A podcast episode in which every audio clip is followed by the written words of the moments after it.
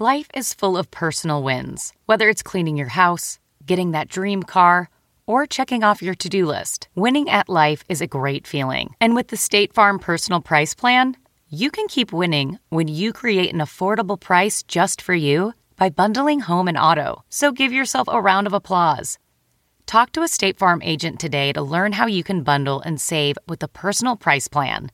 Like a good neighbor, State Farm is there. Prices are based on rating plans that vary by state.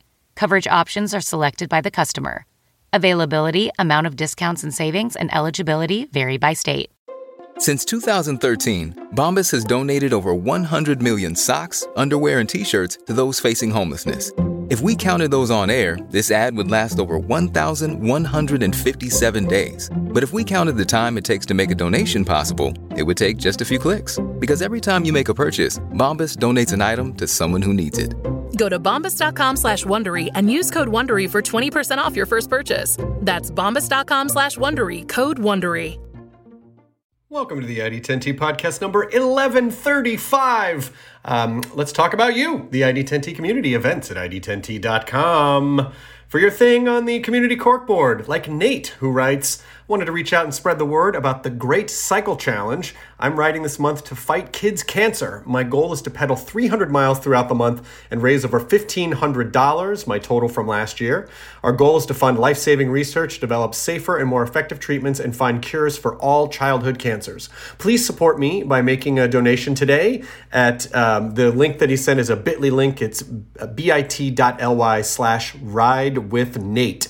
N A T E through October 31st. All funds raised will support Children's Cancer Research Fund to continue their work to develop innovative treatments and find a cure for childhood cancer. That is fantastic, Nate. Thank you so much for sharing, and best of luck with the Great Cycle Challenge uh, through the month of October. And to anyone else who wants to share your thing, events at id10t.com to get your thing on the corkboard, like Nate. Um, this episode is Brian Volk-Weiss, who is an amazing producer, super nice guy, mega nerd of the best uh, order. Um, Brian has produced so many stand up comedy specials for so many comedians that you know and love. And also, he is responsible for phenomenal series two on Netflix, one being the, toy, um, the Toys That Made Us, and then The Movies That Made Us, which I highly recommend. And particularly, The Movies That Made Us has some incredible episodes about uh, Home Alone and Die Hard and uh, Ghostbusters, which I learned stuff watching that that I didn't know before, but they're just masterfully done, and I highly recommend them. And his current series, which I also highly recommend, is Behind the Attraction on Disney Plus. Um, whether you're a hardcore Disney nerd like uh, myself and my wife, or even just a casual Disney liker, um, it is well worth watching. You get these incredible stories, um, literally behind each attraction and uh, you know just talking to imagineers and the history and the evolution and so much great backstory i mean i just cannot recommend them enough and they are uh, just beautifully narrated by Paget Brewster, who does such a phenomenal job um, narrating uh, each of these episodes. And again, like I watch these thinking, oh, I pretty much know the stories. You know, I'm the guy who will watch the deep dives on YouTube about how rides work and stuff like that. And I learned stuff here that I didn't know before. And even talking to Brian, uh, I learned stuff from him that I didn't know before. So um, this is just a stellar episode. And we talked for like an hour and a half. And I obviously could have talked for a lot longer, but, you know, really appreciate Brian taking the time just as a lover and supporter of comedy and just a, a, a creator of um, just everything that he's into and just giving us these down the rabbit hole deep dives and such an inspiration too just in terms of like you know follow the things that that uh, that you love. And that's what he does. And he opens it up in a way that makes it accessible to other fans. And again even if you're not like a hardcore fan it's still really enjoyable. So uh, thanks again to brian for all the great content and for this wonderful chat of the id10t podcast number 1135 with brian Volk-Weiss as we roll the thing. Initiating ID10T protocol.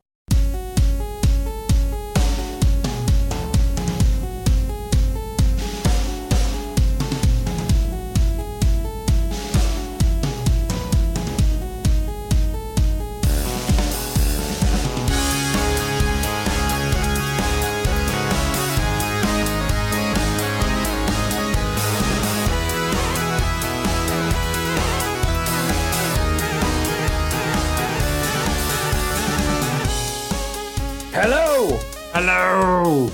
How are you? I am well. How are you? This is very surreal for me, uh, but good. Very good. Why? That you're doing a podcast? What's that? What? What's surreal that you're doing a podcast? Uh, doing your podcast. Oh, come on, man! You you you you've been making some real choice content.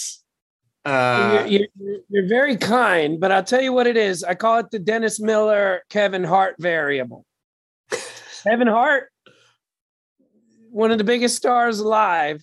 Talk to him, you know, every now and then, whatever. We work together every now and then, whatever. Uh, I can hang out with him like anybody. Dennis Miller, that's who I was looking at when I was eight years old watching SNL. I I, I get tongue tied around him. So you know, that's, there, that's how I would. I, I find that phenomenon with I, I've I've had it a few times. I've had it more than a few times with people that, and it's the same exact thing. It's when you were watching people while you were growing up, it burrows so deeply Yeah. into your soul that you can't. It just awakens some kind of like. I mean, like I, I I've I've worked with Muppets before, and I still can't get over that. Like even just when when when they go when you know the the the the Muppeteers like uh, like bring him to life because the puppets will look at your eyes. They look you in the eyes, and it's just like like it just it goes from being this inanimate object to this whole other thing that is really overwhelming, um, but in a good way. But by the way, apropos what's behind you, Oh yeah, Nine, so June 25th, 1998, I drive across the country. I get to my apartment in North Hollywood. I put all my stuff out of the trunk into my apartment, get back in my car, and guess where I drove? Meltdown Comics. Meltdown Comics. That's what's behind me. I'm in the I'm in the I guess it's still technically the podcast studio, although it has not seen a guest other than myself since uh February of 2020. But um yeah, this is I was able to get one of the uh aliens from the top of Meltdown and uh and I had all the neon fixed. So it does work. It just buzzes very loudly, so that's why I don't that's why I don't keep it on uh when we're recording. But you have a lot of great stuff in your background too. I see an enormous amount of Star Trek collectibles. I see a bunch of different enterprises Yeah, back there. Uh, Star Wars is over there. Oh yeah, you got to Yeah. keep those separate. Come on, man. That's right. No overlap. No overlap. But yeah, it's it's 360. I always like to tell people that some are most most are horrified. Some are some are impressed. So I'm, I'm hoping you're one of the more impressed people. But Oh, I'm I'm I'm very impressed. I don't have um all, all the movie props and stuff that I would show you are not uh, in this studio. Otherwise, I would we'd we'd play show and tell, and I'd show you like all the fun movie props. But uh, I just you would win. I don't know. I don't know. That is a very Yeah, detailed would win. collection in the back there. But I, I want to, just for people who are listening, I just want to clue them in. You, you've been making some really great stuff. Well, first of all, let's just talk about the fact that you've produced comedy specials for almost everybody. I mean, I think you must have like 50 credits and you just go through and you're like, holy shit. Like it's, it is an incredibly extensive and impressive list of comedy specials that you've executive produced. And um, most recently, Behind the Attraction, which I'm currently watching on Disney Plus, and also I think the movies that made us, which I know was an offshoot of the toys that made us, is like one of the best docuseries. I I mean, I there was shit. I thought I knew a lot about Ghostbusters, and there was shit in that special that I have retold so many times. Most importantly, the how the fuck did they make that movie from start to finish in 11 months? That that those those specials were so informative and just and it's funny because we live in an era where you can learn about anything on the internet and yet there was shit in there that I had no idea about. So you did a beautiful job of uh, giving us some really nice uh, nostalgia feels. Uh, Thank you, and uh, you're way too kind. No, I mean it. first of all, did it start with it started with toys first, right? Yes. And Yeah. were were you all planning on? Did then Netflix come back and go, okay, well, if you're going to do another round of these, how would you do them, or how did how did that come to be? I, I I know this won't surprise you because you you've been in this business as long as me, but it, it's the most cliched Hollywood story. Took seven years to sell toys that made us. The only reason it sold was like lucky break, lucky break, lucky break.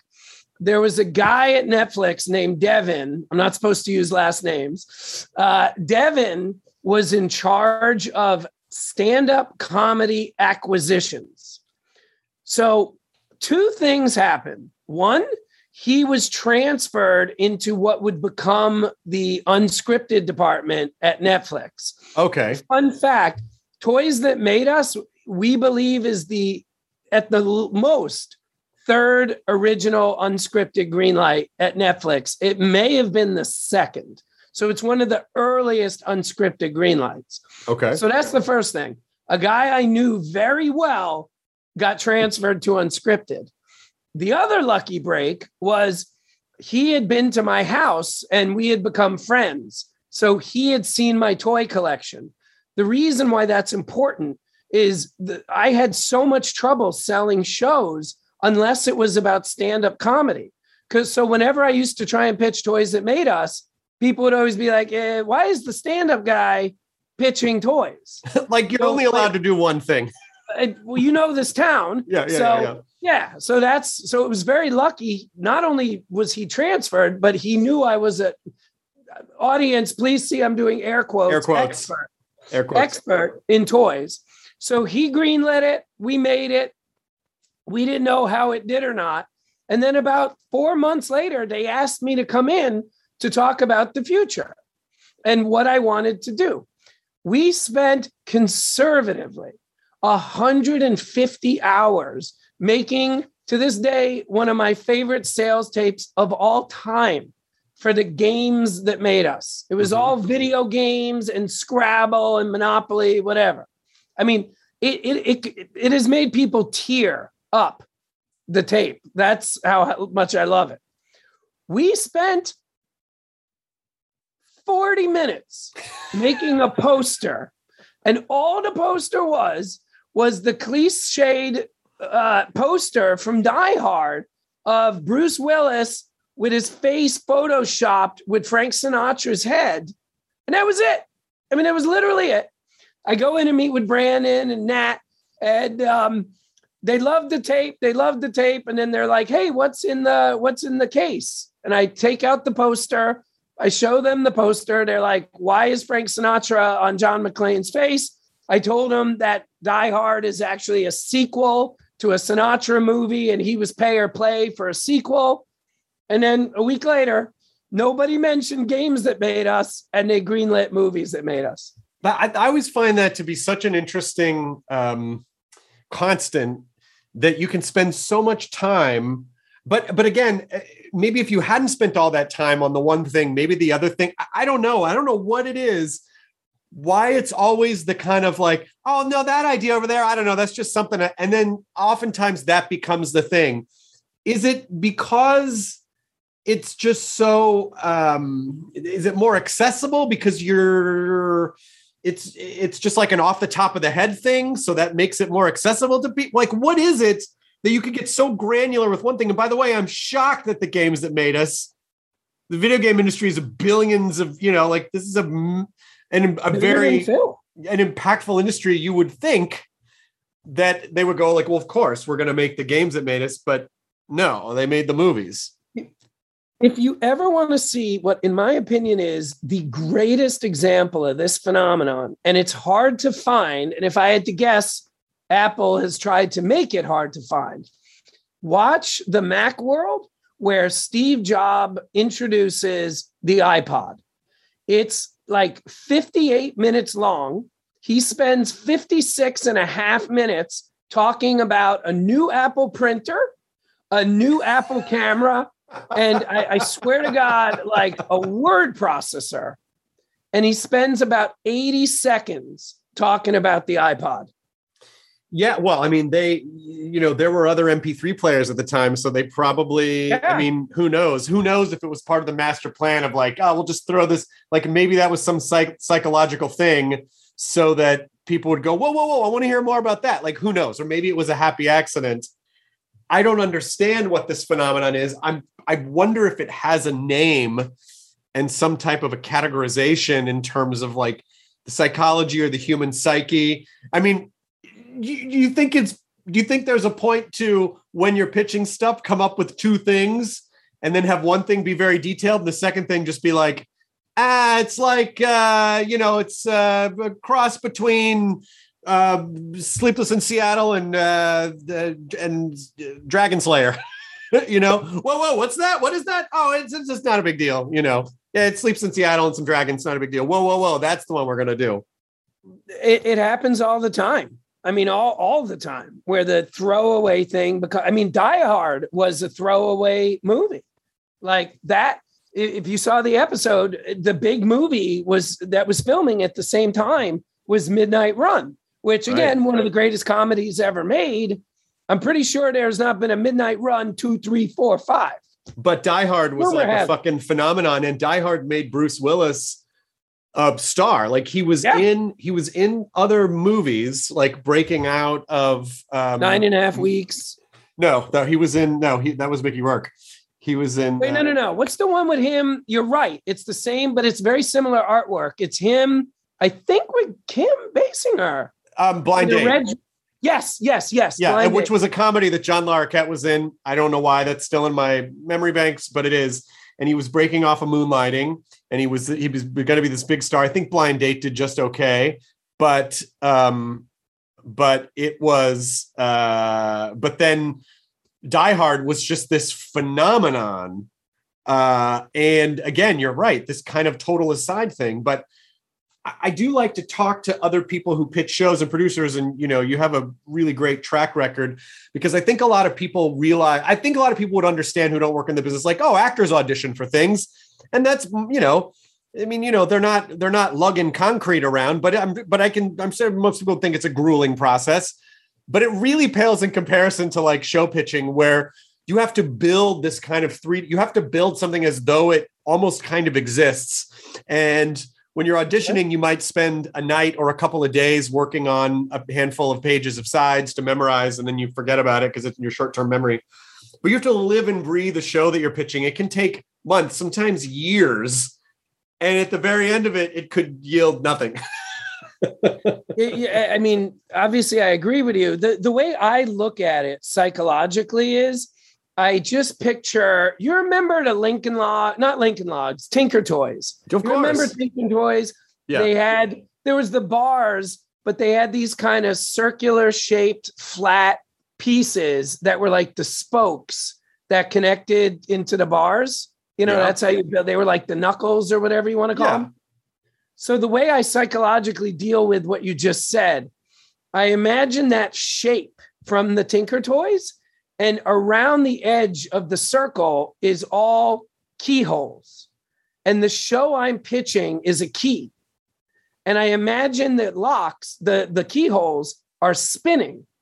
So when I'm coming out trying to sell a show, that's what it's like. I don't know if the timing of my key is going to sync up with the spinning of that of the keyholes. no And and that's how I deal with it. it's crazy because a lot of times when you're pitching, you don't know what it is that the particular studio or network or platform needs. You don't know what they're looking for. You don't know what their mandates are. Those change wildly. You could make, you could start to make something, and it's like, oh, they got a new executive, so they're just getting rid of all this stuff that sold before them. So now they're coming. It's like all these dumb reasons that a show doesn't happen or get made.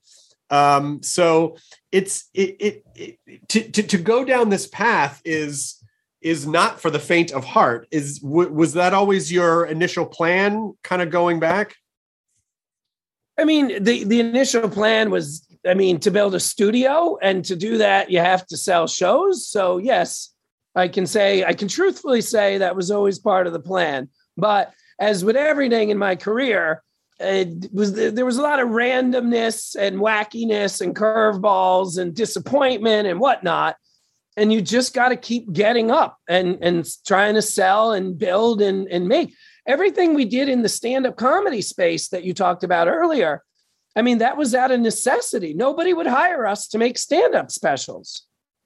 I mean Oh, that's the only reason we did it. We had no i had no choice.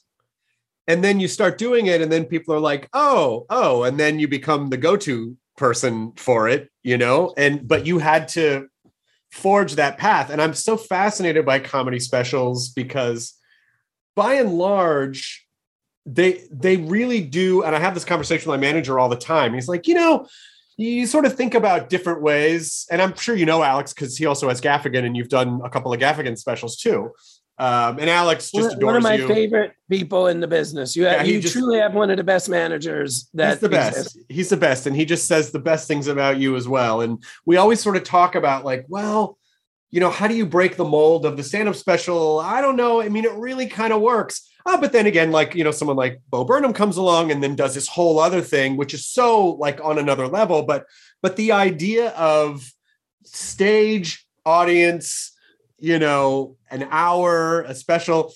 Do you do you feel like we're still uh, there's still uh, gas in that, or do you feel like it's going to need to evolve? I, so I could take the easy way out, and I know I'm speaking to an artist, and I, I I cringe thinking what I'm about to say sounds like to an artist. So don't don't hang up on me. I will don't not hang get up it, whatever it is. So do I think there's still enough gas in the stand-up tank? A- absolutely. I mean, all of our data, and we have tons of data, says there is at least a two to three year continual ramp up of hundreds of percentages per year of growth because we distribute stand up as well. Of So- course. Our stand, our distribution data for 2021, I mean, we're three or four times what we were doing in 2020. 2020 helped, I hate saying the word helped in this context, but helped by COVID was like 800% up. Sure, because people were home. Watching more so that- TV. I, I could leave it there and everything would be fine, but I'm going to give you my honest answer because you asked me a direct question. This is what I always think to myself when I hear people say, Oh, we want to find a new way to do stand up specials. In my, and by the way, Bo Burnham is the is the exception to the rule Right. everything Bo does is genius. And whenever I hear, oh, we got to find a new way to do it, in my head, I say to myself, do you think there's people at Ford trying to figure out how to have a car with five wheels? Like, I know it's been 130 years of cars having four wheels. That doesn't mean the people driving on the road want five wheels. So, what I always back into is imagine Johnny Q. Public and Jane Q. Public getting home after a rough day at work.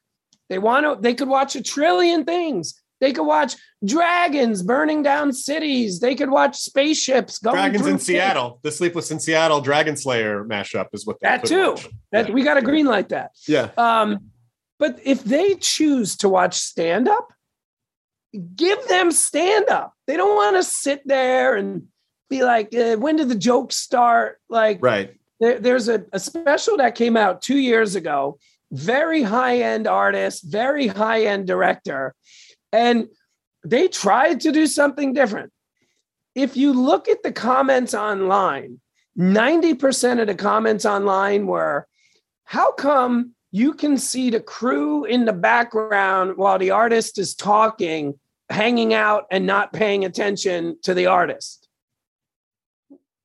So there are certain things, especially with expectations. And yeah, I mean, you're right. Bo is the exception to all the rules. He is a just unbelievable genius. And uh, you know, I, that's certainly I I I have ideas for like what I think my next special would be, but it's just not that far off the map from the the very traditional like stage audience you know then it's just like how do you skin it what kind of theater are you in how big is the space and everything but my concern is and I guess this is a concern that people have had since my generation started watching MTV, which, you know, I remember when MTV started and everyone's like, everyone's attention spans are too short.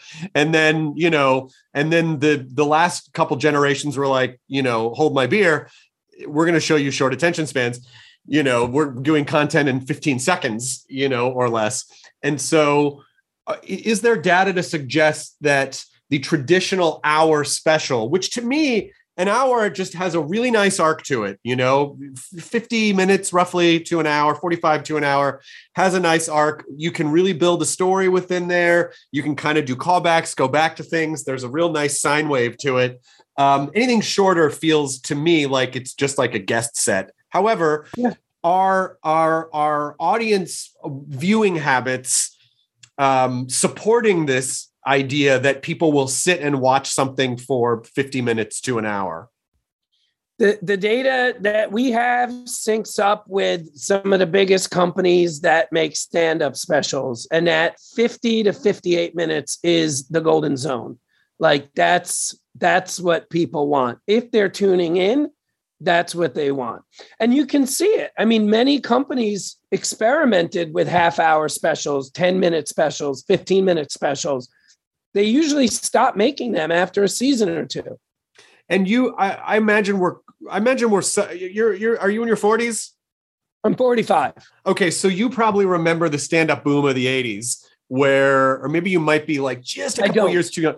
Okay. Yeah. I so don't. The I've read all about it. I know all about it, but I have no personal memory of it. So there was just an explosion of stand up between like 76 or so to like 92 and right. it was this sure. golden age of uh, of stand up and people were going to comedy clubs and people were watching stand up on television and and almost every channel had you know either hour long stand up specials like Cinemax Comedy Experiment, you know, um, HBO One Night Stand, uh, but then there were also a series of short set shows like Evening at the Improv or Caroline's Comedy Hour or Kamikaze or like I think it was the MTV show. And so there were all of these different um, then you'd have like five or six comics on doing, you know, 7 minutes each.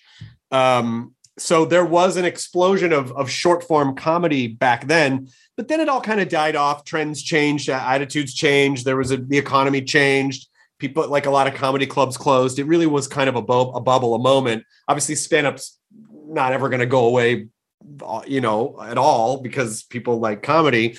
But um, but I always I I always do wonder, like, oh, I really hope people still want to sit and experience the hour special because there just isn't really any other thing that's analogous to it, you know, just like a person doing jokes for 58 minutes you know? So that that actually pleases me to hear that T-Mobile has invested billions to light up America's largest 5G network from big cities to small towns including right here in yours and great coverage is just the beginning right now families and small businesses can save up to 20% versus AT&T and Verizon when they switch visit your local T-Mobile store today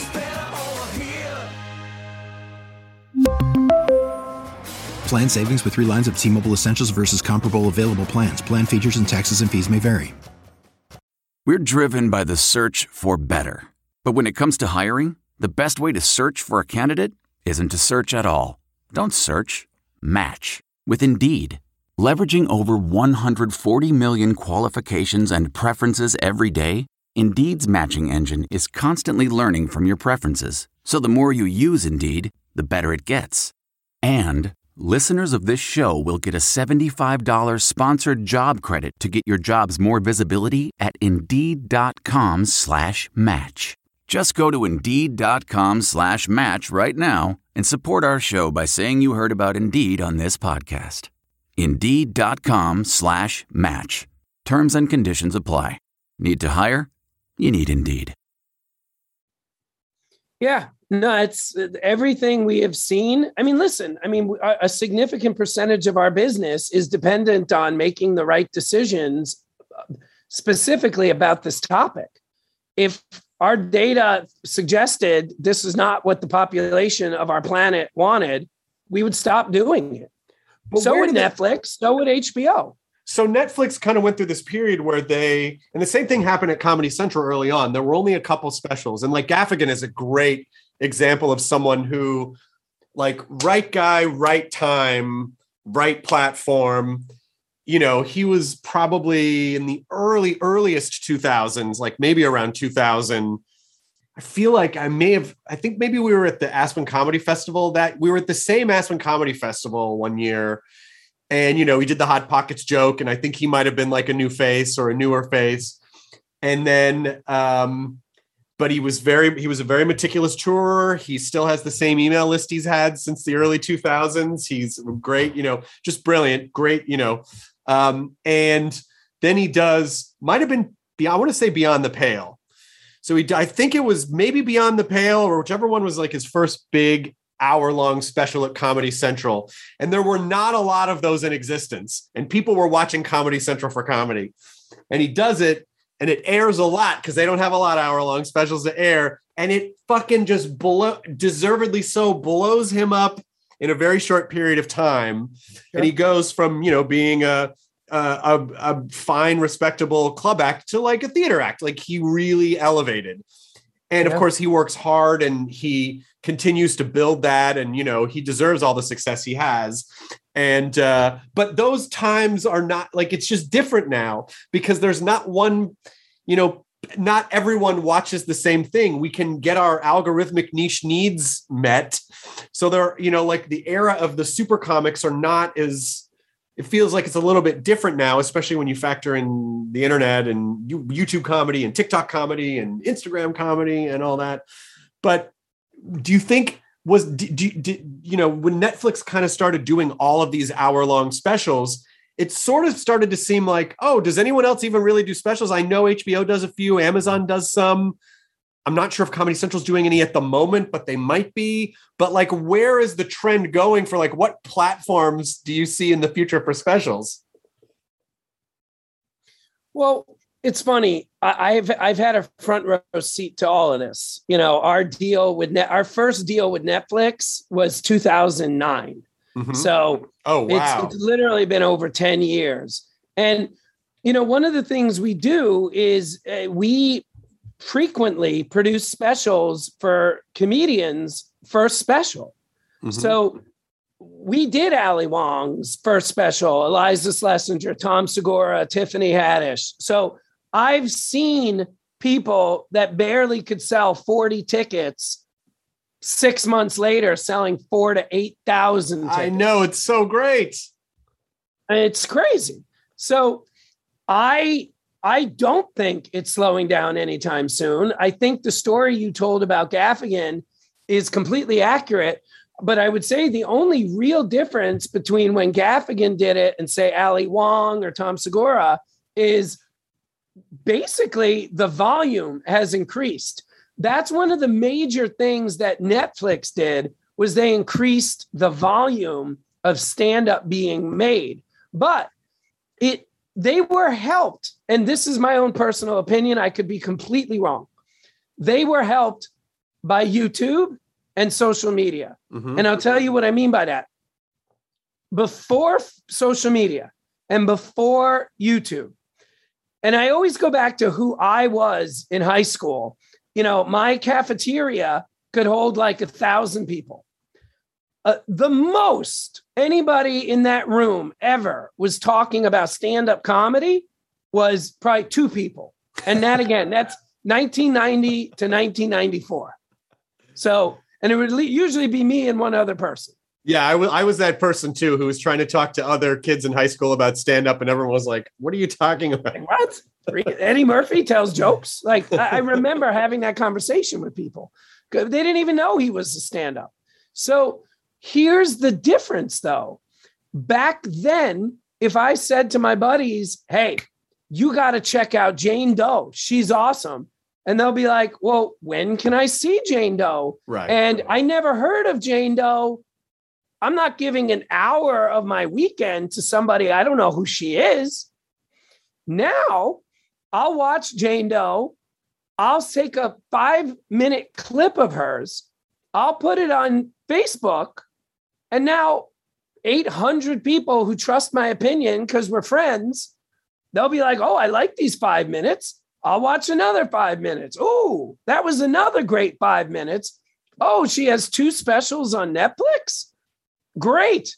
And then that's the difference. The, the entry point is easier because now you're asking people for five minutes of their time to gain the trust before they watch the full hour. I'm always um, confused or trying to understand, and this might sound like a stupid statement on the surface, but I'll explain the impact of social media on comedy. I understand because oftentimes I'll think about social media as it affects ticket sales. And I'm not sure that social media necessarily guarantees that someone's going to like buy a ticket. You know, I always say, put on pants, put on shoes, get in their car, go somewhere. They'll sit and pass something around. So I do believe that social media is helpful for a general awareness. Yes. But not but it doesn't but I think a lot but early on as someone who was on social media from the earliest days thinking like, "Oh, if you have X amount of followers, even if 1% of those people show and it doesn't work that way. It just doesn't work that way, especially cuz you know, like uh, uh, whatever you post is sort of like painting something on the side of a car and driving it around a city. If someone's standing on the right corner at the right time, then they might see it, you know, especially now the way algorithms work that even kind of direct the flow of traffic even more precisely. Anything that feels even slightly too promoty, you know, it just it just gets the hammer. But um so I do have this kind of back and forth of like, can you you know do do you do you have to be so active on social media that it's like a job or can you do it a little bit? Does it not affect your ticket sales? Does it affect your ticket sales? How do you see it fitting in to the stand-up comedy business and comedians in particular I mean, I would say I think you said it better than I will, but I, I mean, I agree with you completely. Social media is a tool that supports the main purpose of an endeavor. So if you make a phenomenal Wonder Woman movie, the social media gets it out there. Mm-hmm. And then people see it. And then the thing that existed a thousand years ago is still the most important thing today word of mouth. Right. If you make a sequel to Wonder Woman that, let's say, is, I don't know, an F, maybe an F minus, uh, coming off of an A plus, all the social media in the world will not help Wonder Woman 1984. So it, it, really is about the product and it's about the it's about the fans and it's about the what you said about the 1%. That's entirely right. So if you have a good special and you're as a comic, you're getting heat. Like that's I mean, that's what matters. You can do the best social media in the world if you don't have good material it, it's not going to matter at all. I'll give you a great example from today. Are you, do you follow Hasbro Pulse? No. Do you know what it is? No. Hasbro Pulse, it's kind of weird. I mean, it's brilliant, but it's also weird that a $30 billion a year company is doing this. But Hasbro has this thing called Hasbro Pulse, which is it's their crowdsourcing. And I think it's basically like when they have you seen the barge It was like the bar. It came out like two years ago. They made Jabba's barge. It was like five hundred bucks. Oh yeah, yeah. That was the first thing to come out of Hasbro Pulse, and it's crowdsourced. They're like, hey, if we get ten thousand people to pay five hundred bucks, we'll make this for you. Again, oh my god, that's like their own insular Kickstarter. It's exactly what it so is. they're basically it's just basically like a pre-sale gag. I mean, it's well, I I don't even know if it's a pre-sale gag. I, I truly think they thought they could have lost a trillion dollars. I mean, the barge is, I think, five feet long. So I think they were like, we want to make this, but it could bankrupt the company. So right. let's let's see if we can find something in the middle. But it worked. So this morning, I have never bought anything on Hasbro Pulse. This morning, they showed a Nerf gun that looks exactly like the pulse rifle from Aliens, even as the countdown clock makes the sound effects, everything. I bought it. But it's because I love Aliens. I love the gun. They did a great job with it. And the price point was fantastic. It was 99 bucks. This reminds me of what ThinkGeek used to do with their April Fool's gags, where they would say, like, oh, it's the Tauntaun sleeping bag. And then people would be like, that's fucking awesome. And it and it was such an interesting exercise. It was such an interesting thought experiment of when you because they were they had never intended to make these thing these gags they were just gags initially i mean at least my understanding was that they were so they freed themselves of the what's possible or what are our constraints. They just lifted that off and they're like, ah, if we can make any crazy thing, what would it be? I'd be a tauntaun sleeping bag. And then people were like, that's fucking awesome. I have one. They were they're uh, they're cool. And that as a as an approach to ideation and creation is such an interesting a- approach because so often we kind of go in thinking like you know like what are our parameters and limitations before we even think about like what we would want to do?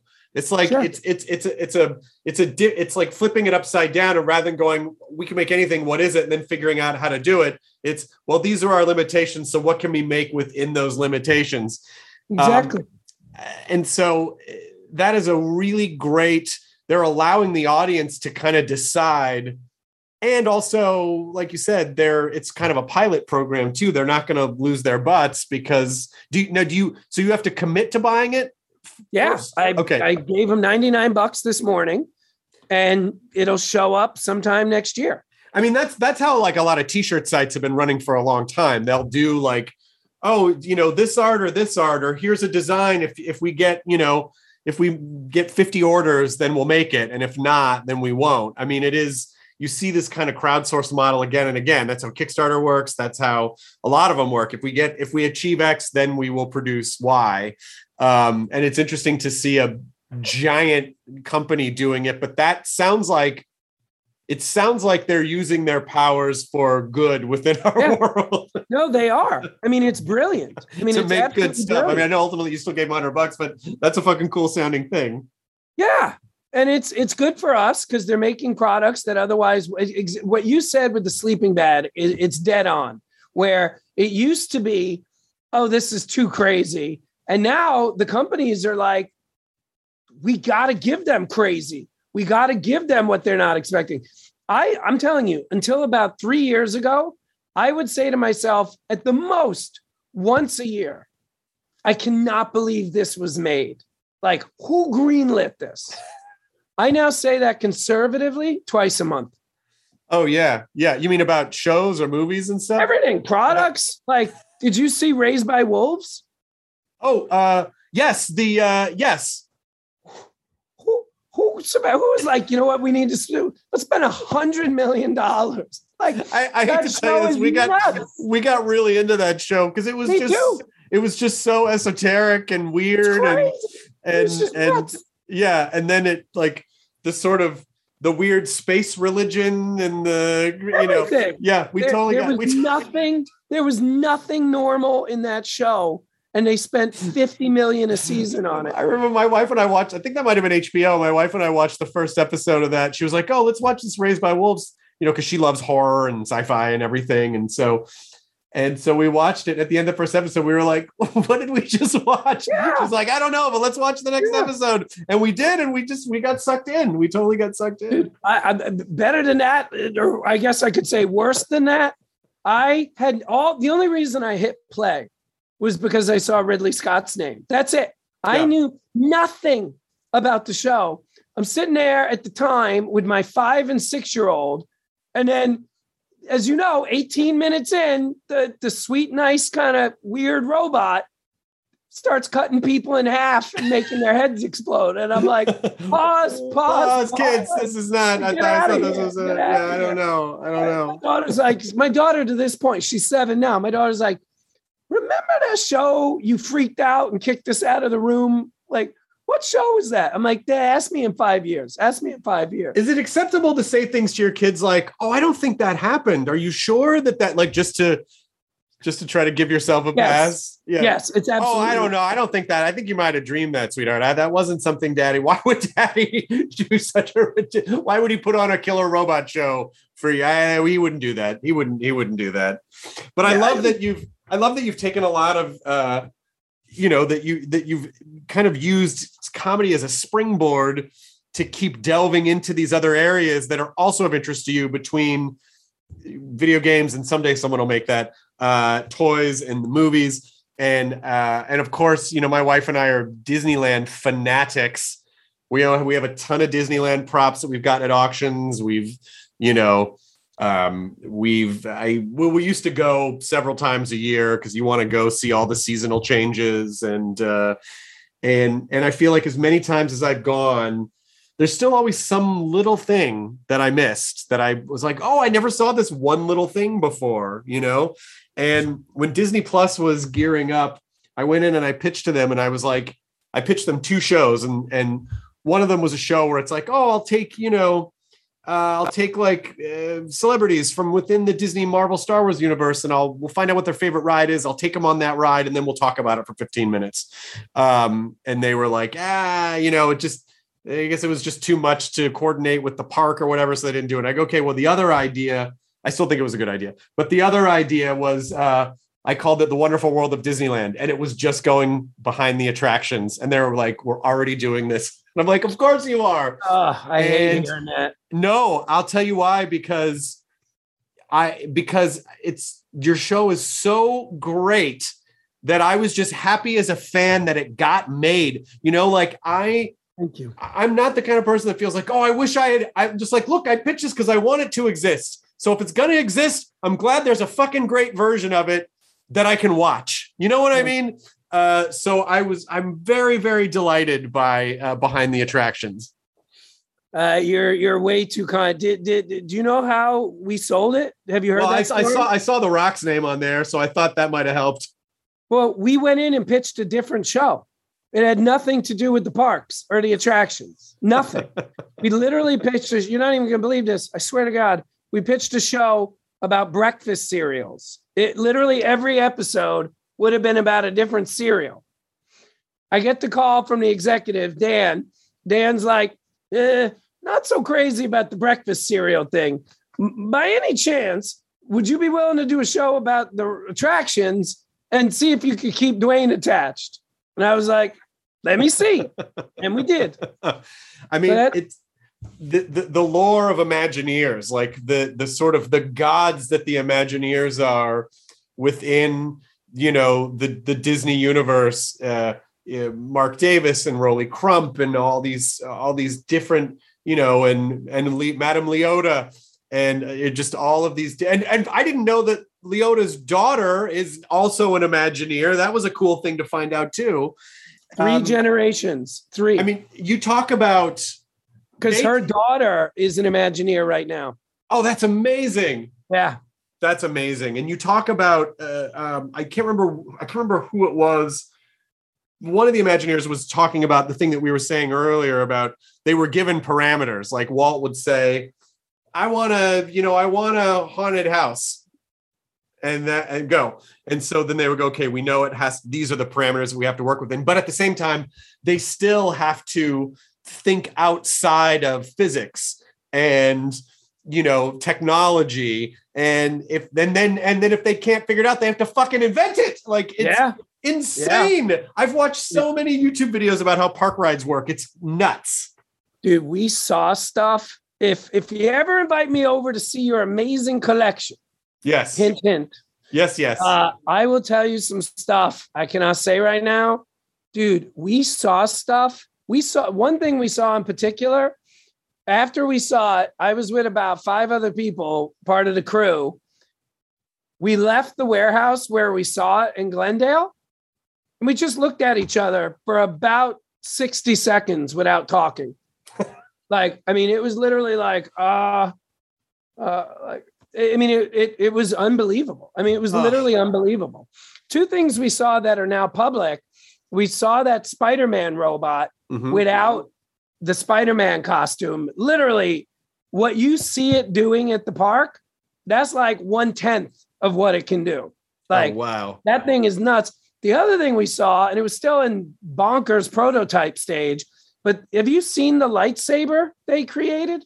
No. Dude, they created a quote unquote real lightsaber. It it starts as just a hilt and it has this it has these spools inside it that almost instantly come out oh, and Oh, lights up. So that was announced about a month ago. So you can see it on YouTube. So we saw that. So those two stories I just told you, those aren't even in the top 10 of what we saw. I mean, and Disney was so good. I mean, actually shocking what they allowed us to put in the show. But we did this thing and you should do it. You could would have, have Alex handle this. Um, have you done a third shift tour? Uh, no. It goes from 9 p.m. to 5 a.m. Number one thing I've done in my life, career wise, Lucasfilm Archive. Number two, USO tour to Iraq. Number three, third shift tour. Now, I'm just getting an idea of what I think this would. You know, my wife and I went to a preview opening a couple days before the park reopens um, during, you know, like just, I don't know, it's probably April, I think, maybe April or late April or early May. I can't remember. But um, it was a preview opening day. And I have a video of literally not one other person like walking up to Space Mountain, walking through the entire line, all the, the zigzags and the snaking of all the line, not one other person. And we just both stopped and we were like, it's never going to be this not crowded again, ever. Yeah. Yeah. so I would imagine that the third shift tour is probably something like that. Actually, no. That's what I thought it was going to be. I'm so glad you reminded me of this. So I knew I was doing it for like two or three weeks. Two or three weeks, I'm saying to everybody, I'm going to be in the park like practically alone. I'm going to be in the park by myself. Dude, there are thousands and thousands of cast members there. Two examples I'll give you. One, um, we were there in early August, like August 5th. They were doing a full costume, full stack rehearsal of the Thanksgiving parade. Oh my God. Over Holy shit. Of course they would. Oh, that never occurred to me. Of Yeah. course. When else can they rehearse though? Oh my. God. Yeah, exactly. So that's that alone was probably. I can't believe I didn't know that. Oh, you just blew my Nobody mind. knows that. I wouldn't know that had I not seen it with my own eyes. I mean, Then Ah, God damn it. Here's the other one I'll tell you. We went to one of the attractions. It was um it was at Space Mountain. Yeah, it was Space Mountain. Space Mountain has 11 full-time employees. All they do every day, 5 days a week is go to that attraction starting at 9 p.m. They don't work on any other attraction. All they do is work on Space Mountain to make sure it's safe. That's it. Like that's 11 people. Well, that's that. That is very that is, that is that is very comforting to hear. I mean, like I love I love Space Mountain, and you know, uh, I know that um, Space Mountain and the Matterhorn are built on the same basic bobsled concept, and the Matterhorn they can't really update it too much because I believe it's a historical monument. Yeah. obviously, Space Mountain has been updated and reskinned many times, but um, but I never knew what the inside of Space Mountain looked like. And maybe four years ago, the rides we were on Space Mountain and it stops. And I don't know, someone, I don't know if someone like tripped and fell when they were getting out or something. And so they stopped, I don't know what it was, but they stopped the ride and all the lights came on. And I was like, holy, sh-. it was cool, but also at the same time, like, oh, oh, Yeah. there's, oh, there's just a ramp. You know, like it wasn't, you really it, they do such a great job of making you feel like you're just free floating in space and that any minute you could get decapitated but it is incredibly safe. Um like when you see the the infrastructure of the ride it's like oh this is very very very safe. And they really give you this incredible illusion that it's that it's you know you're just whipping through space but that's not the case. But that park um you know i've seen the dream suite i've seen walt's apartment i've seen you know it used to be a little hidden cemetery off to the side of the haunted mansion but i think they they moved it or extended it or made it public or whatever. I've seen a lot of really cool stuff but i think i would probably my brain would melt if i was at the park at three o'clock in the morning and there was just a parade. Well they used to do this thing where they would for like certain um anniversary giveaways where they would just go up to someone in the park and go, "You win," and they'd be like, "What me?" And they would then that that family would just get to stay in the Dream Suite that night. Yep. Which the Dream Suite in uh, Disneyland is above Pirates, uh, where the old Club Thirty Three used to be, which moved further into New Orleans Square. But and then people would just get to stay in the Dream Suite, and the Dream Suite is fucking amazing. And all if you, I'm sure you've been in it and seen all the stuff. I've been in one in Orlando and Paris, not in Anaheim. No, I couldn't even tell you why. Um, but yeah, I have not been inside that one actually. Psst, I feel like you probably could get in on that if you. I mean, they don't let anyone stay in it, as far as I know, but you could go see it. You know. Yeah. If if Um, we get a season two, uh, that that's extremely high on the list. It, uh, uh, what's your favorite attraction? Indiana Jones. All right, so let's talk about Disneyland Paris and what the fuck is going on with their Indiana Jones ride, which I am sure gave my wife and I concussions. It was super fun, but Par- the Paris park is like stepping into an alternate universe where everything is similar but not. So there's their Indiana Jones is a coaster. Yes. Did you have the same like our heads banged against that that headrest that you know what was your experience like on it?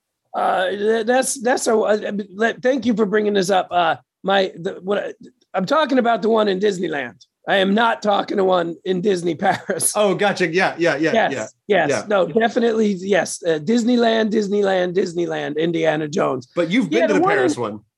I have. Yeah, we shot there for five days. Um, yeah, that um, that was a very interesting uh, creative choice uh, they made. Uh, it works. I mean, obviously, it wouldn't still be there if it wasn't popular, and Yeah. it's extremely popular.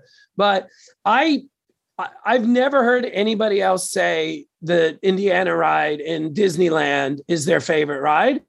But I, I don't understand why. Like, it's mind-boggling. They spent a hundred and thirty million dollars in the mid '90s.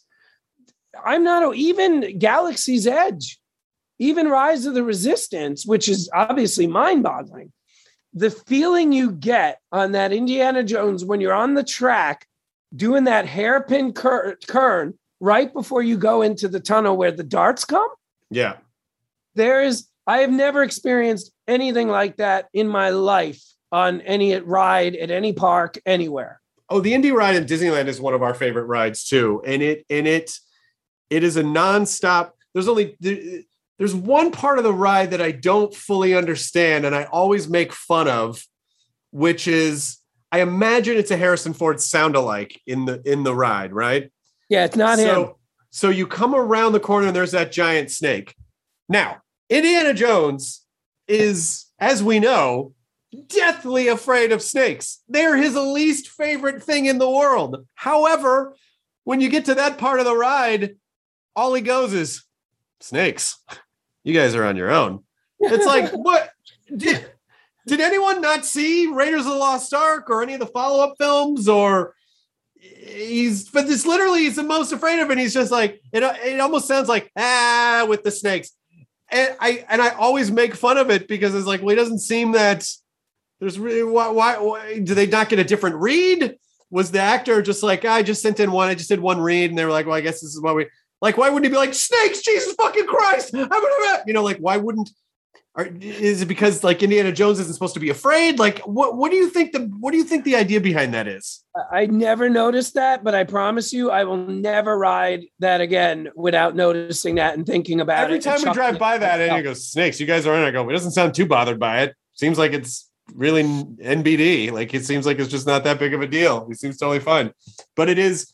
I I, I find that um, I love the uh, the the tutorial of the ride when you walk through. You know, Yes. like it, it. They really took their time to make it funny. Do you know about the AT and T thing when you're walking through? No, no. So when the ride premiered, um, I think in either nine, I think in '98, may have been '97, but who cares? Um, AT and T was a massive sponsor. I mean, I think they put in like, I think they did 10 million a year for 10 years, which pretty much paid for the ride. So when you go in, you can. I, I did it two weeks ago. you can still see it. When you're walking through the area, the, the queue, on the walls, you'll see all these little symbols. They're kind of like hieroglyphs. They're painted in like a maroonish paint. They Mhm. mean nothing. If I didn't say it to you, you probably never noticed. When the ride opened, they would hand you a decoder ring or a decoder, a decoder, like a piece of paper that translated all the symbols. So when you were stuck on the line, you were like trying to read what everything was saying. Then AT&T opted not to do it anymore. So they got rid of all the AT&T stuff including the decoder. But the symbols are still on the walls. So you if you want to, next time you're there, Google it. You can find pictures on Google Image of the decoder and you can read what's on the walls. Is it anything you don't want to spoil it? It, well, it, it sets up the ride. Oh, so Oh, that's everything fantastic. that he says to you that you just quoted, it's setting all that up. What makes a life a good one? Is it the adventure you have? Or the friends you find along the way? Maybe it's pursuing your passion while striving to protect, defend, and save what you believe in every single day. So, what makes a life a good one?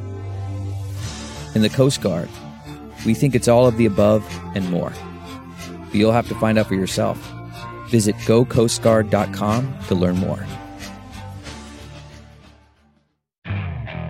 Okay, picture this. It's Friday afternoon when a thought hits you. I can spend another weekend doing the same old whatever, or I can hop into my all new Hyundai Santa Fe and hit the road. With available HTRAC, all wheel drive, and three row seating, my whole family can head deep into the wild. Conquer the weekend in the all new Hyundai Santa Fe. Visit HyundaiUSA.com or call 562-314-4603 for more details. Hyundai, there's joy in every journey. Oh, that's fantastic. I mean, it the amount of detail, and it, we've been to four other park, uh, three other parks. Obviously, Walt Disney World. We've been to Paris, and we've been to Tokyo. We didn't get to go to Disney Sea, but we went to the we went to Disneyland, to, to, Tokyo Disney. Um, and from my understanding, Tokyo Disney is the one park that's not owned by Disney but licensed by another company through Disney. Yes.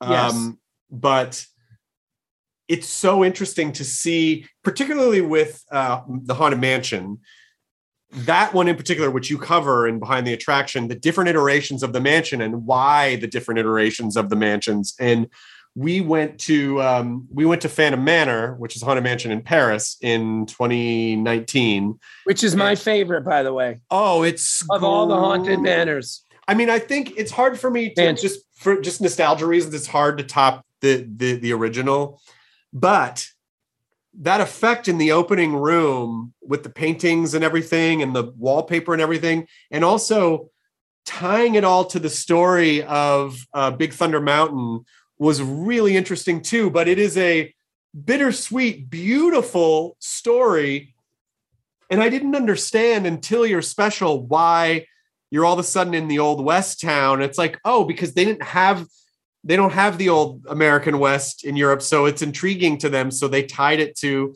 big thunder and so that's why it's old west at the end. But we're such fucking nerds that um, one of the cast members there asked us if we saw walt singing at the end on the busts.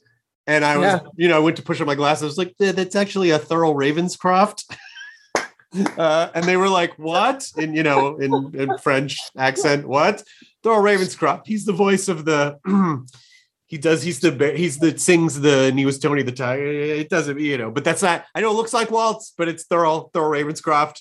They had this, uh, this thin mustache, same general build, facial build, but it's not Walt. And so I was like, you know, like my wife and I are like, oh my god, we're such assholes. Here we are correcting cast members in at Paris. But I felt like it was an important distinction I- to make. Uh, you're yes, and I'm shocked they actually didn't know that. I, I'm not even trying to be funny. Like I, I'm shocked they didn't know that. I find, and I, I do, I love all the different different parks for different reasons. But I find that there's something just a little extra special about Disneyland because it was Walt's park. That there's a little extra loyalty and magic. And you know, I'm not saying the other parks aren't. I'm just saying for me, and maybe I'm a little biased because it's my home park. It's mine it too. Just, it just feels like there's a little extra of that magic at at at, at, at Disneyland at the original park. I I, I think you're right. A, a part of it is that Walt, with his hands and brain, made it. But the other thing that I really think works for it is its tightness. I think the lack of land helps make the park feel even more special. That's a great thing. I've never heard someone say that before, but I, I completely understand what you mean.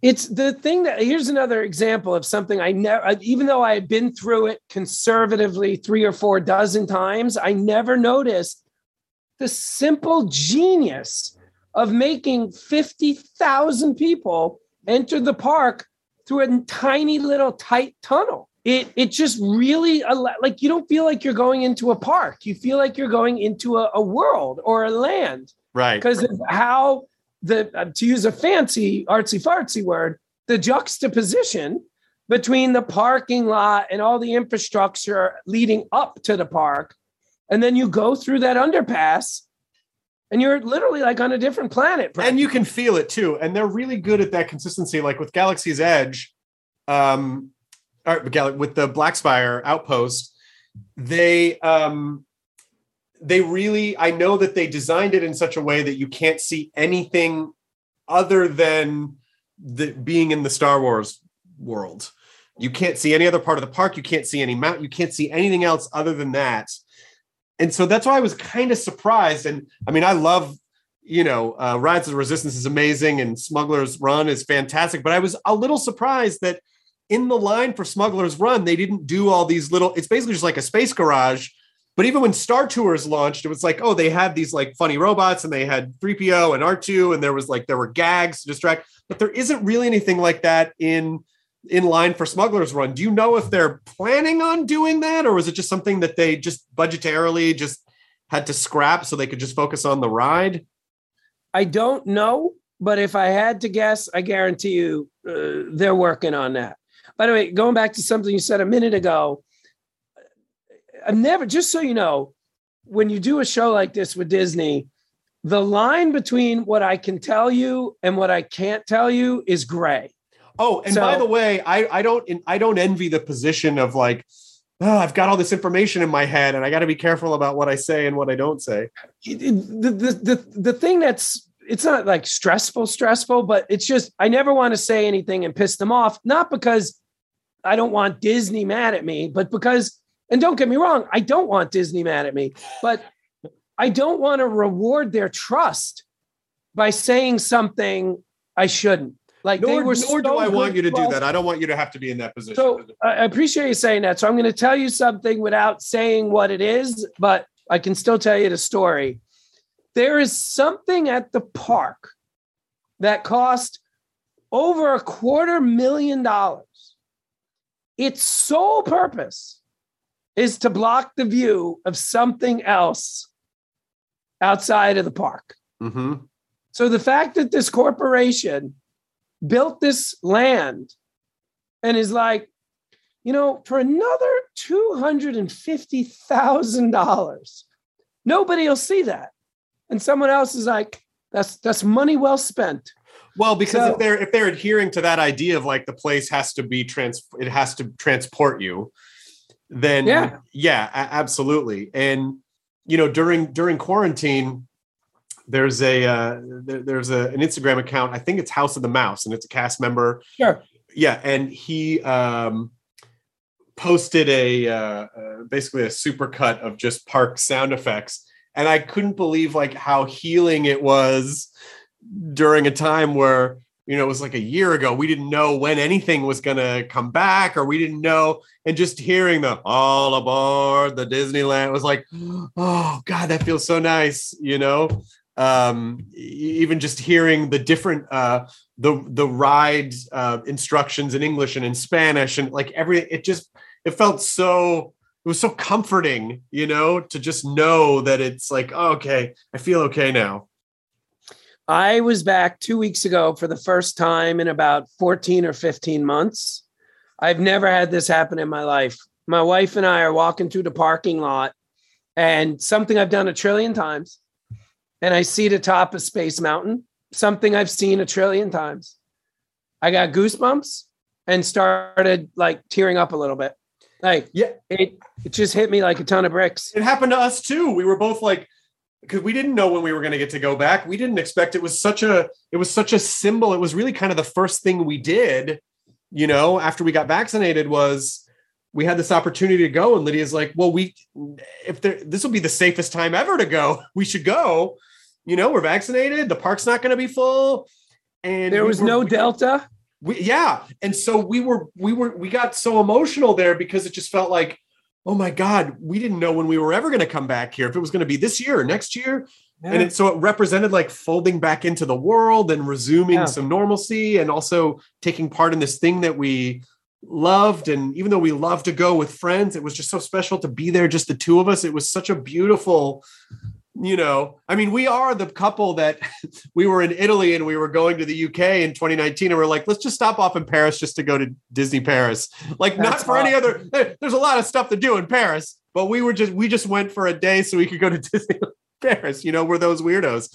So um, that's beautiful. Yeah. So it just you know, it's just it, it, it's it's great to hear the stories behind these things that they mean as much to the people creating them as the people, oh, you know, absolutely. as the audience, as the consumers. Uh, it, it, does. I mean, every and I not metaphorically, literally, every single person we talk to, Imagineers, Yellow Shoes, ever they're half of them started working at the park when they were teenagers. Yeah, like I mean, I, I would not half, but I would conservatively estimate twenty percent started off as ride ops. So I, I'm fascinated by California Adventure because it's such an interesting pivot. Yeah. That, you know, they build this, they build this other this mirror universe, you know, across the whatever, across the plaza. You know, it's like, oh, it's all like take a tour of California. And my guess is they quickly realize, like, oh yeah, most people don't give a shit about California. So it's not gonna mean anything to them. They don't care, you know and then just serendipitously, oh no, they acquire all this IP. So now it's like now it's really kind of like the IP park, which is great because I think I think uh, I loved the um, California Screamin' Coaster. However, the Incredicoaster is a great skin for that ride, and it really did up the experience of the ride. You fucking Absolutely. smell cookies when you're going through the thing. Like it's yeah. It's yeah, no, it's, it's a it's a brilliant. great skin. And that's I mean that's a microcosm to why that company is that company.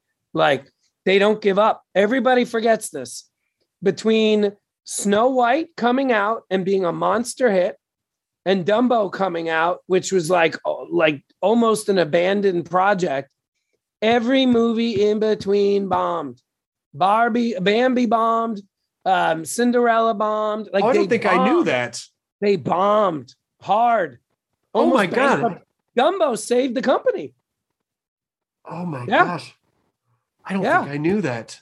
So that's what Disney does, and it started with Walt, where Walt just he just never gave up. Everything was about efficiency, and he's like, I don't care if that movie bombed. It's a great movie. Send it out again and then it they just kept doing that until it worked. Yeah. When you when you go to the park, do you have a, an order of rides that you do? No. Well, I, I do and I don't. I don't, but I usually defer to whoever I'm with because I've been there so many times. You know, I want it to be their path, not mine.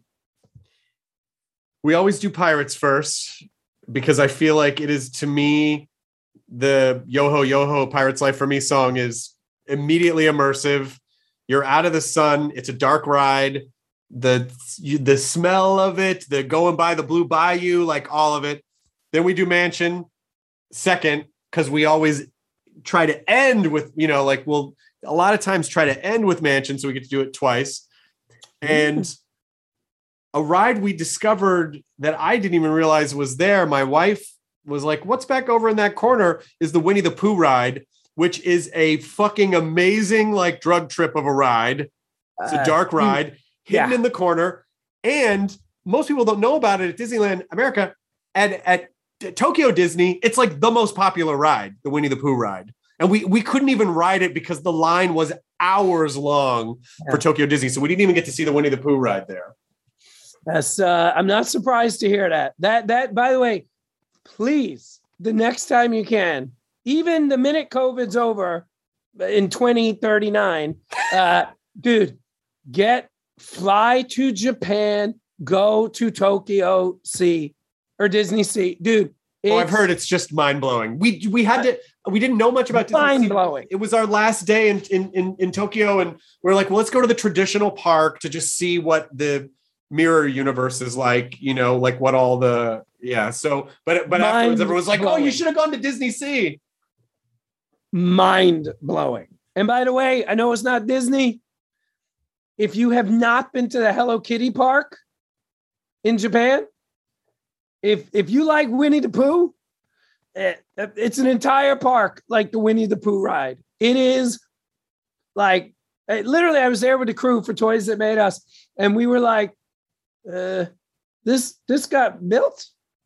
Like oh, almost every twenty minutes, we would look at each other and be like, "This got built." Like they're doing this. like it, dude. It was nuts. Like Well, I- nuts. I want to ask you a couple more questions because I'm literally we've already been talking for over an hour, and I could talk to you for four more hours about Disneyland. same, same. I have a question about the Tower of Terror episode.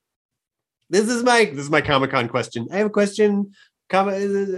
Um, was and may- maybe there was a reason for this, but it was the o- omission of the Mel Brooks connection to the Tower of Terror ride. yes, Uh, Yeah. which I get asked lot- about that a lot.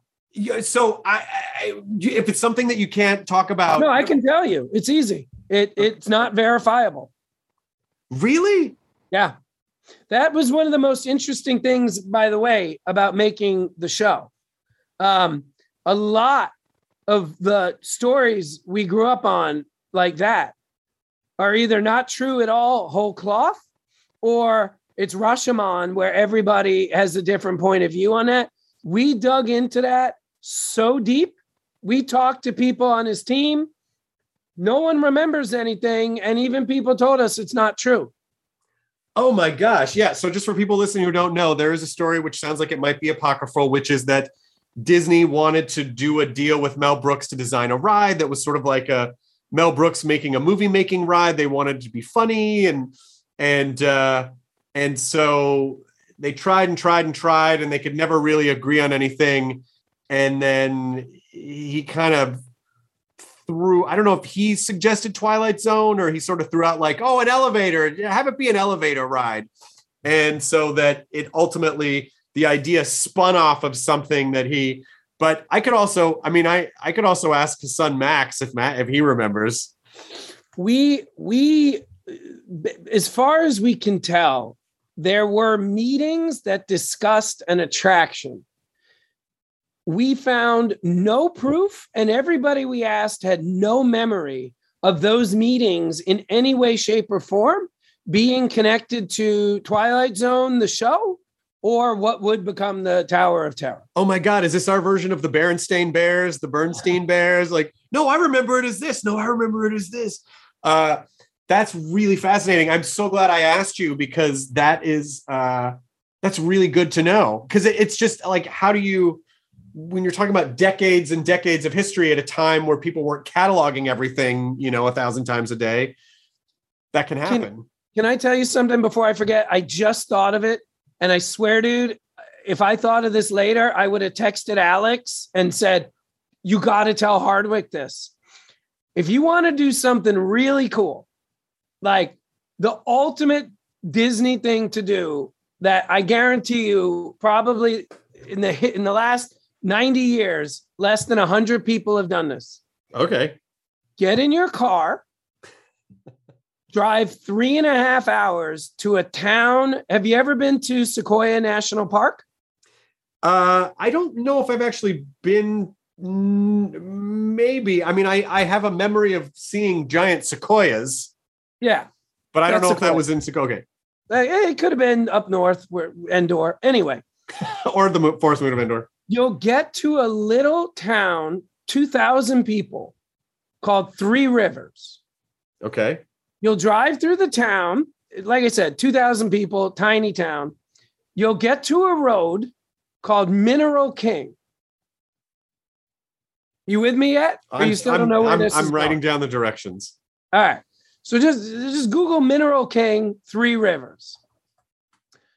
You'll turn right and you'll drive uphill for about 40 minutes.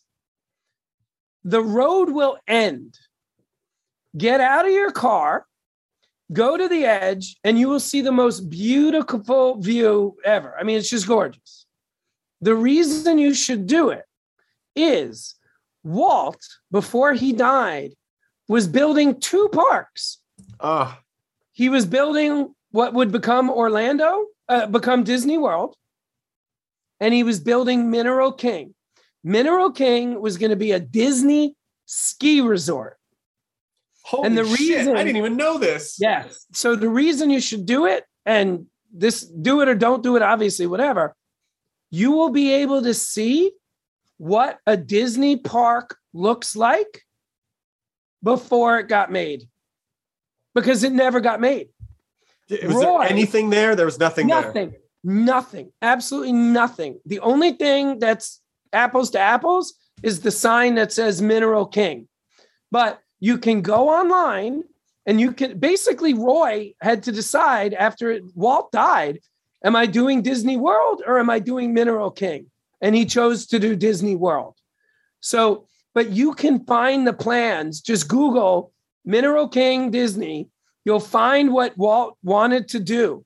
The same guy who drew the map that became Disneyland, that map that Roy took to New York that got the deal with ABC that funded the park when they built it originally. That the same guy who drew that map, Was that Marc Davis? it was not Marc Davis. If you said it, I would know it, but it was not Marc Davis. That guy drew the map for Mineral King. So you can find it and then stand there and you're just looking at, in many ways, something kind of Endorish Oh wow. and you can see because what it, it does what it did for me was it's impossible to go to Disney Paris and be like, oh, this used to be a beet field. like you just can't do it. No imagination is powerful enough to actually do that, erasing the park and picturing beets. But if you go to Mineral King, you can see what Walt saw Oh, and wow. Roy and be like, that's how big, because it made me appreciate the genius of, of those two guys. Of just seeing all of this stuff up here. Yeah, where you'd be like, who would look at this and think a theme park could be here? Yeah. I mean, Roy probably made the right decision because you know they have unlimited space down there in Florida for park expansion and also year round. You know, Well, but- yes, but- but it also would have bankrupted the company what the, the mineral the the if they had done both at the same well, if they had time. done both at the same time. Yeah, Yeah. yeah. Well, maybe they'll. Yeah, I, I'm actually. I'm sure there's a reason that they probably haven't done like a ski resort thing yet. I mean, they've done cruises, they've done resort, you know, hotels in, in other in other locations. Um, I was thinking about something you said earlier. I've also been to the Skywalker Ranch archives, and that was also one of the most insane experiences of just seeing, you know, talk talk about like, oh, I got to see a Muppet in front of it's like, oh, you got the original everything. These are droids, and you know, and uh it took all these great pictures, and they're like, oh, you can't show this to anybody. I'm like, oh no. Wait, So- what, what what year were you there? Oh, this was like 10 years ago. Yeah, I was there in 08 or 07. This was like They- 2011. Dude, they let me take pictures. You were you there after Disney bought them? Uh no, it was before.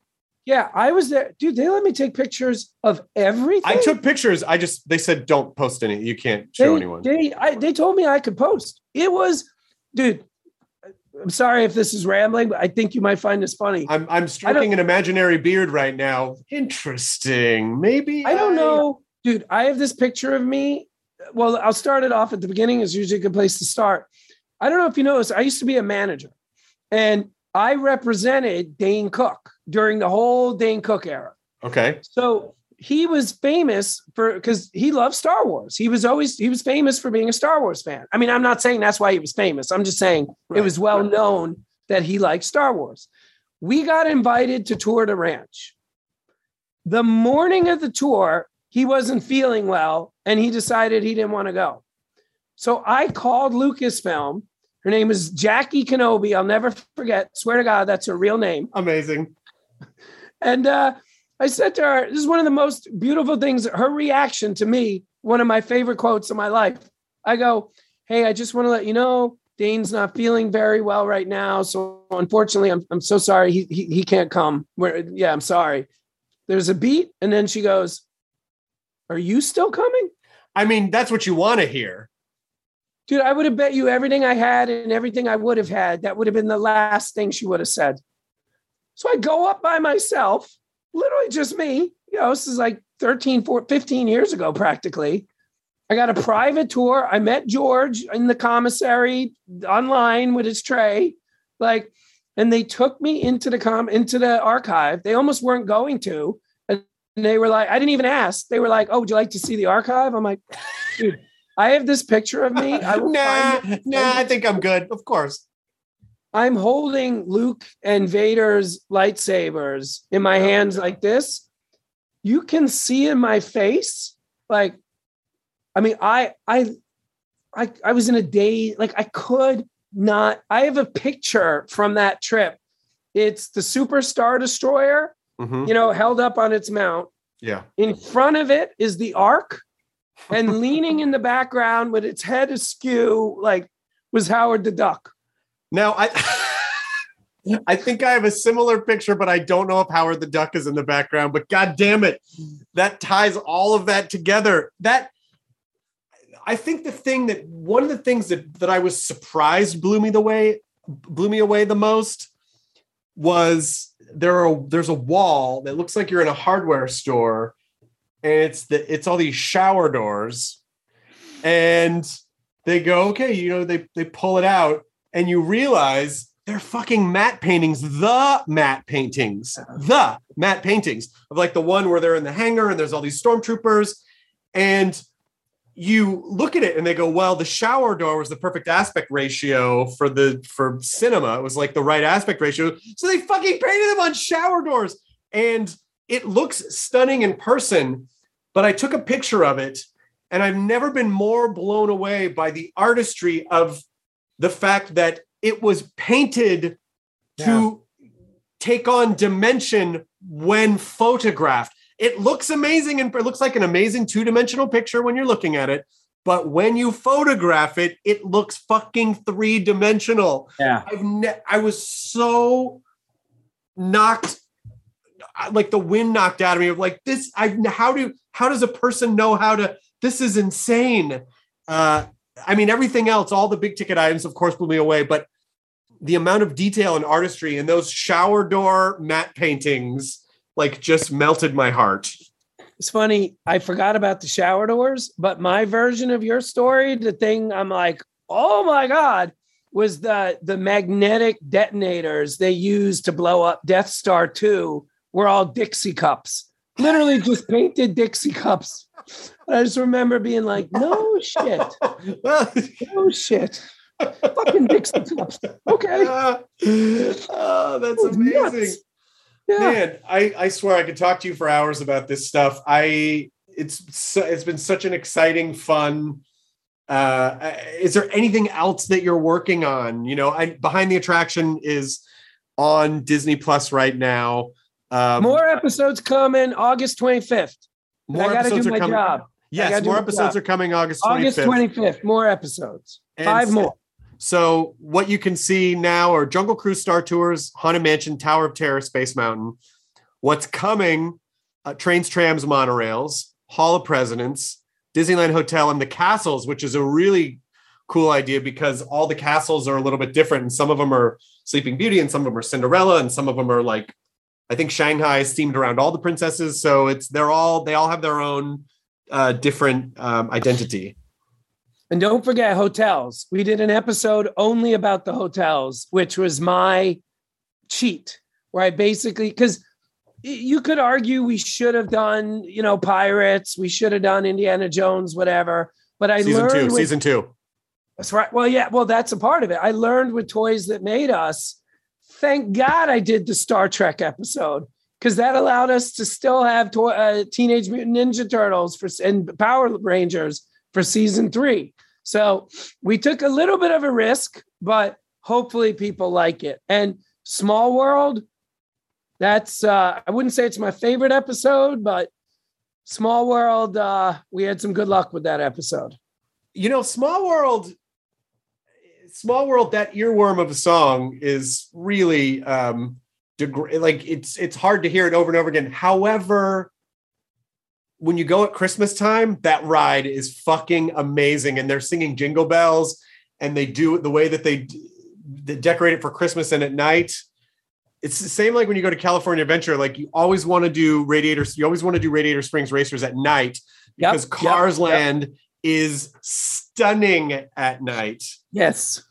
And they started making it up for Halloween too. So hopefully Yep. that uh, that happens this year. But um, that's the other thing is like sometimes rides just evolve throughout the year in ways that are like, oh, this ride is fine. This, but at this time of year, it's mind blowing. That's right.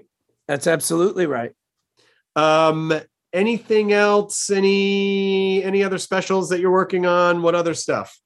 Let's see. Um, Toy Store near you. That's on Amazon. That just got picked up for two more seasons. Season four comes out in uh, December. Uh, I'm so bad at answering this question. Oh, we have a show coming out on History Channel in hopefully September. It might be October. Um, it's called The Center Seat 55 Years of Star Trek. It Oh, is yeah. the deepest, deepest documentary dive into Star Trek ever. You know, they did, I think maybe, I want to say it was like 10 years ago now, but they released, it might have just been the first season. Uh, and I and I own it. I don't know if it was called like Star Trek Remastered, the original series remastered or something, but they just went in and Yeah. slightly decorated like just the the bridge of the Enterprise, just the technology in the background. They just CG'd it up a little bit and exterior shots of the Enterprise. It was just like a light, refreshing. Didn't get away in the show. It wasn't, you know, Han Solo walking through Jabba's tail. Uh, you know, it. It. I, I thought it was the most brilliant use of Yeah. a light CG refresh that really enhanced and did not harm the integrity of the original series. That's that's the now definitive version of that show. So if Oh. you go to Netflix or Amazon and watch the original series, that's what will be there. That makes me happy to hear that. It, I'll tell you this: when they announced it, I was not happy about it, and then when I saw it, I was kind of lukewarm. And then ten years later, very randomly, I saw an episode that was the original version, Yeah. and I'm like, this is unwatchable. the effects, like we're literally like this, this that's a garbage pail. Okay. Um, so it, it was a brilliant decision they made, but it, it took me 10 years to catch up with them. Well, uh, again, congratulations on everything. Thank you for continuing to make great comic uh, co- content. Thank you for supporting comedy, for supporting you know They comedians. support and me. It great, supports great me. specials. I know, but it's you know like it it's it, it's it's nice to it's nice to know that you know someone's out there that knows what they're doing because comedy is so tricky because people who don't know how it works go oh you just put a comedian over there. It was just like the the you know like the famous todd glass rants it's so simple. You just got to get the audience tight together. You bring the lights down you know. It's just like there are a couple there are things that you just kind of have to know. The environment has to be set up right. The audience kind of has to be on board. They have to be made comfortable and in a place you know. So it comedy doesn't just happen it No, it takes not. someone who knows how to produce it to make those elements work so that the comedians can shine we do not do it alone so I, I appreciate what you're doing and all the wonderful things that you're making i'm so glad we got to have this chat Uh, this has been very surreal and, and truly, truly wonderful. So thank you very much. thank you ID10T scanning complete. Enjoy your burrito. Enhance your listening experience with Wondery Plus. Enjoy ad-free listening, exclusive content, binges, and more. Join Wondery Plus in the Wondery app or on Apple Podcasts.